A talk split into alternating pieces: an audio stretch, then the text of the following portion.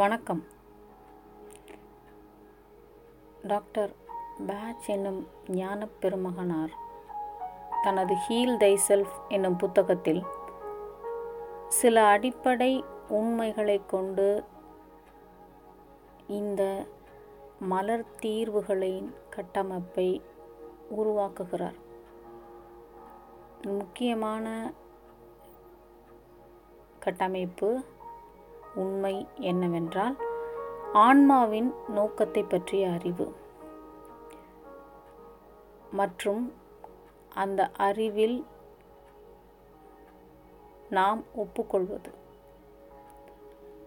இது அல்லாமல் இந்த பூமிக்குரிய துன்பம் மற்றும் துயரங்களிலிருந்து விடுபட்டு நமக்கு கொடுக்கப்பட்டிருக்கிற மேலான ஒரு அழைப்பை நோக்கின பயணத்தை மகிழ்ச்சியை நிரந்தரமான மகிழ்ச்சியை எல்லையற்ற பேரன்பு பெருவொளி தருகின்ற நிரந்தர நித்திய மகிழ்ச்சியை எட்டர்னல் பிளிஸ் என்று சொல்வார்கள் அல்லவா? அதை நமது ஆன்மாவின் பரிமாணத்தில் நாம் வளர்த்து கொண்டு நம்மை சுதந்திரமாக்க